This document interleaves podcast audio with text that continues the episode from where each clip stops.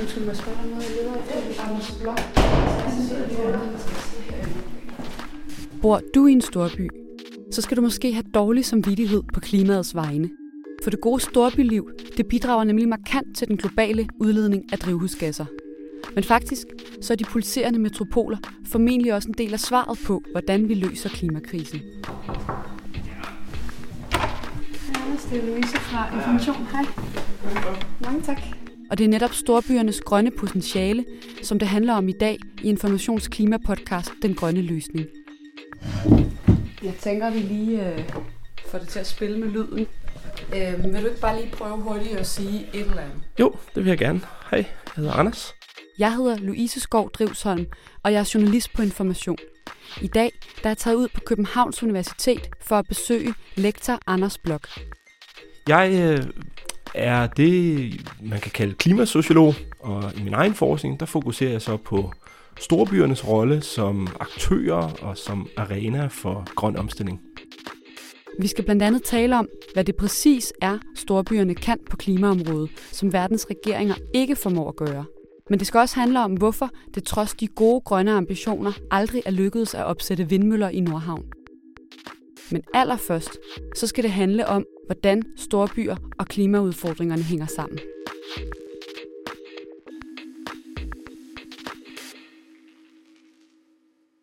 Altså overordnet set er storbyerne både problem og løsning på det her område. Og det er de jo blandt andet, fordi de udleder i størrelsesorden 70% eller formentlig mere på global plan af udledningerne af CO2. 100 af de største og rigeste storbyer står alene for 18% af de globale udledninger. Okay, så det er virkelig nogle vilde proportioner, kan jeg godt høre. Altså, hvordan kan det være, at storbyerne bidrager så markant til de her skadelige drivhusgasser? Det helt korte svar er, at byerne er rige. De er samlingspunkter for en høj koncentration af handel og forbrug. Øh, og desværre kan man sige, er det sådan, at handel og forbrug og produktion øh, hænger snævert sammen med CO2-udledning. Og så kan man sige, at storbyerne er jo også samlingspunkter for en række infrastrukturer, energiproduktion, transport, den type af ting, og det bidrager også til udledningerne. Og måske giver det lidt sig selv, når nu storbyerne er så store udledere, men, men hvorfor er de vigtige at tænke med i den her grønne omstilling, som, øh, som vi er midt i? Man kan sige det sådan, og FN's klimapanel IPCC har for nylig også sagt det sådan, at, at storbyerne er en fuldstændig afgørende akse øh, for, om verden kommer i mål med Paris-aftalens målsætning om at holde opvarmning under 1,5 eller 2 grader. Og det er de jo, fordi de er så store øh, bidragsyder til problemet, men det er de jo også, fordi de har nogle kapaciteter til potentielt at blive en slags fortrop eller drivkraft for en accelereret grøn omstilling. Man kan sige, at nationalstaterne har øh, haft øh, fokus og opmærksomhed på den globale scene øh, og i FN-regi, men ses jo af mange som fanget, kan man sige, i et spil, der handler om at beskytte egne interesser. I det lys, der er en række storbyer trådt ud på scenen med en anden type af øh, tilgang, øh, noget man måske kunne kalde et kapløb mod toppen, hvor byer på globalt niveau prøver at samarbejde og inspirere hinanden, men også at konkurrere med hinanden om at finde stadig mere bæredygtige løsninger på byernes problemer.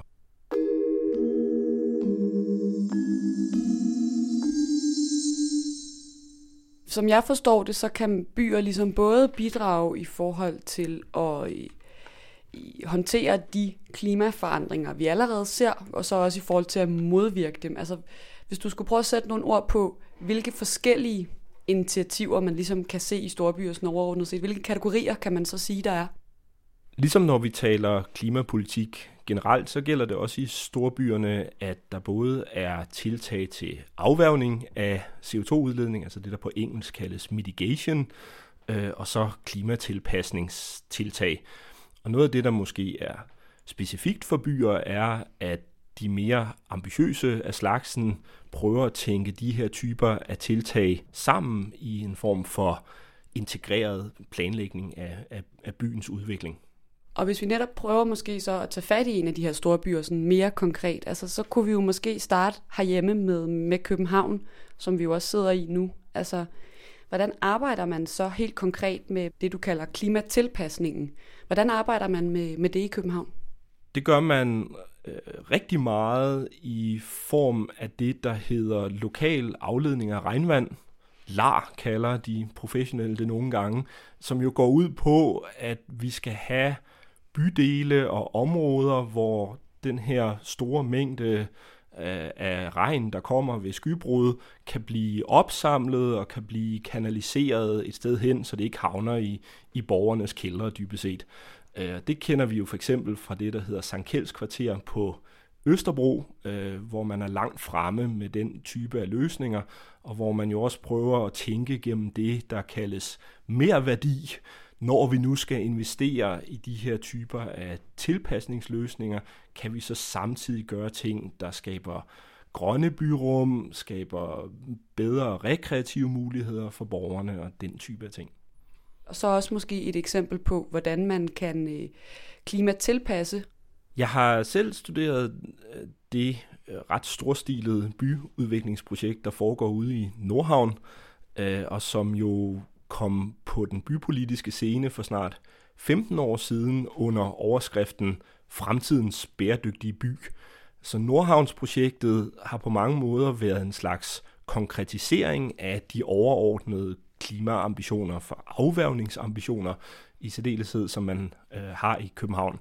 Øh, det betød jo, at det skulle være en bydel, hvor der blev produceret vedvarende energi øh, fra vindmøller. Det skulle være en bydel, hvor øh, der var energirigtige boliger, øh, der skulle være så lidt øh, biltransport som muligt, øh, og der skulle i det hele taget øh, tænkes klimaafværgning øh, ind i hele øh, byudviklingen.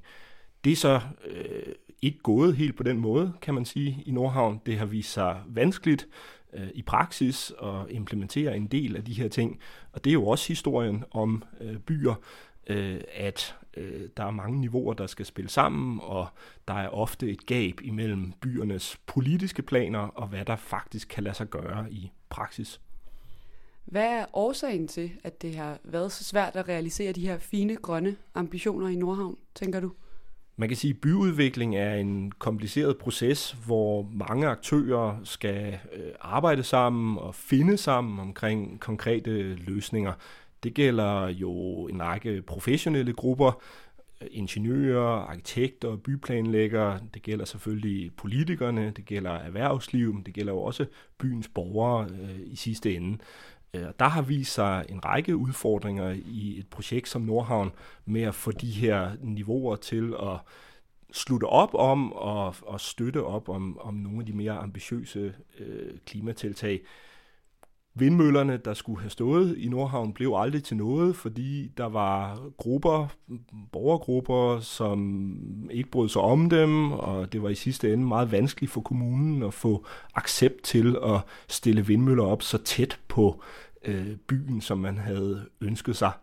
Øh, der kommer i praksis flere parkeringspladser i Nordhavn, end man havde ønsket sig, fordi man har indset, at det bliver svært at tiltrække de ret købestærke grupper, som man ønsker skal bo derude, øh, hvis ikke man tilbyder dem mulighed for at parkere deres biler. Og på den måde er der en række, kan man sige, økonomiske og politiske bindinger øh, og hensyn i byudviklingen, som ikke støtter op nødvendigvis, og ikke har gjort det i det her tilfælde, om klimaambitionerne.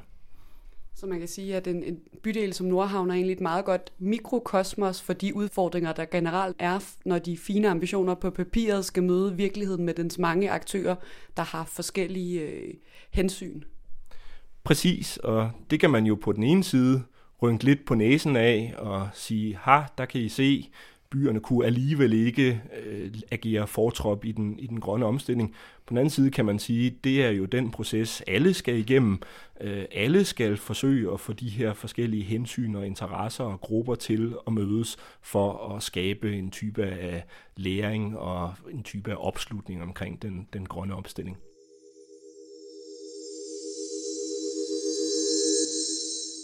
Nu er København jo bare en, en lille dråbe, kan man sige, i, i det store globale hav af, af, af store byer. Altså, der findes også millionbyer, hvis øh, indbyggertal langt overstiger hele den danske befolkning. Det gælder for eksempel for sådan nogle øh, østasiatiske øh, storbyer som, øh, som Tokyo og, og Hongkong, som jeg ved, at øh, du har forsket i. Altså, hvordan arbejder man med den, øh, den grønne omstilling i nogle af de her byer, der er mange gange større, både målt i areal og indbyggertal, end, end København? Noget af det, jeg har været med til at, at, at vise, kan man sige, i min, i min forskning, er øh, måske lidt kontraintuitivt, at hvis man kigger på den type af tiltag, som byer ala Tokyo og Hongkong tager, så adskiller de sig ikke væsentligt fra den type af tiltag, man tager andre steder i for eksempel en by som København. Det er også i, i de byer tiltag, der handler om infrastrukturer som energi, det handler om boliger, det handler om transport, det handler om fødevare. Så typen af initiativer er på mange måder øh, de samme. Man står bare, kan man sige, simpelthen med større udfordringer, øh, og jo med mere komplicerede byudviklingsprocesser og, og, og vilkår i det hele taget. Så det er på en vis måde det samme i større skala, der foregår i de byer. Der er nok ikke nogen tvivl om, at størrelse betyder noget for byplanlægning og byudviklingsprocesser, men i højere grad en størrelse som sådan, tror jeg, man skal tænke på, at det jo også er byer, der ligger øh, Øh, i helt andre økonomiske og politiske situationer end en by som øh, København.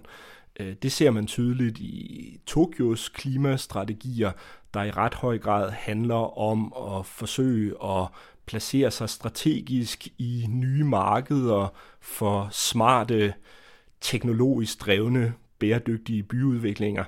Øh, og det gør man jo blandt andet, fordi man står og kigger over på Kina, øh, hvor nye millionbyer øh, skyder op, øh, og hvor der derfor er nogle helt klare markedsmuligheder, hvis, øh, kan man sige, sådan teknologisk avancerede japanske løsninger øh, kan komme ind øh, på det marked. Og hvad for nogle teknologisk avancerede japanske løsninger kunne det for eksempel være? Hvad arbejder man helt konkret med i, i Tokyo? Et af de punkter, hvor man generelt i Østasien, kan man sige, er lidt længere fremme, end vi måske er, i hvert fald i Danmark, øh, måske i Europa generelt, det handler jo om elbilerne, øh, som man vil se en del flere af køre rundt på gaderne i, i, i Tokyo, men jo også i Beijing og Shanghai og Hongkong øh, og hvor man kan sige, at produktionsenhederne på mange måder er flyttet og befinder sig i, i Østasien meget mere, end de befinder sig i, i, i Nordamerika og Europa. Så der har man jo også nogle nye markedsmuligheder, og det er noget, byerne støtter op om øh, ved ligesom blandt andet at, at omdanne sig til en slags teknologiske laboratorier, øh, hvor man så ligesom kan øh, under sikre vilkår med sikkerhed for virksomhedernes investeringer kan få lov at prøve nogle af de her teknologier af.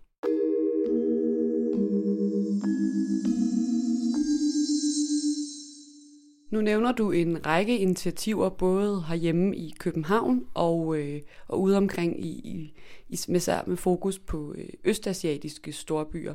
Men altså, er der nogen storbyer, som er lykkedes med og med den grønne omstilling, kan man sige, eller mere konkret med at, med at reducere udledningen af drivhusgasser, eller i hvert fald er på vej et sted hen, hvor man kan se, at det er den vej, udviklingen går? Jeg tror, man skal holde sig proportionerne i udfordringen for øje øh, omkring det her spørgsmål. Man kan ikke sige, at der er nogen byer, der har knækket koden, ligesom der jo ikke er nogen, kan man sige, der har knækket den grønne omstillingskode. Man kan derimod sige, at der er en del byer, der har knækket kurven, i den forstand, at de har formået at bremse, øh, og måske altså, decideret ligesom øh, stoppe øh, væksten i udledning af, af drivhusgasser.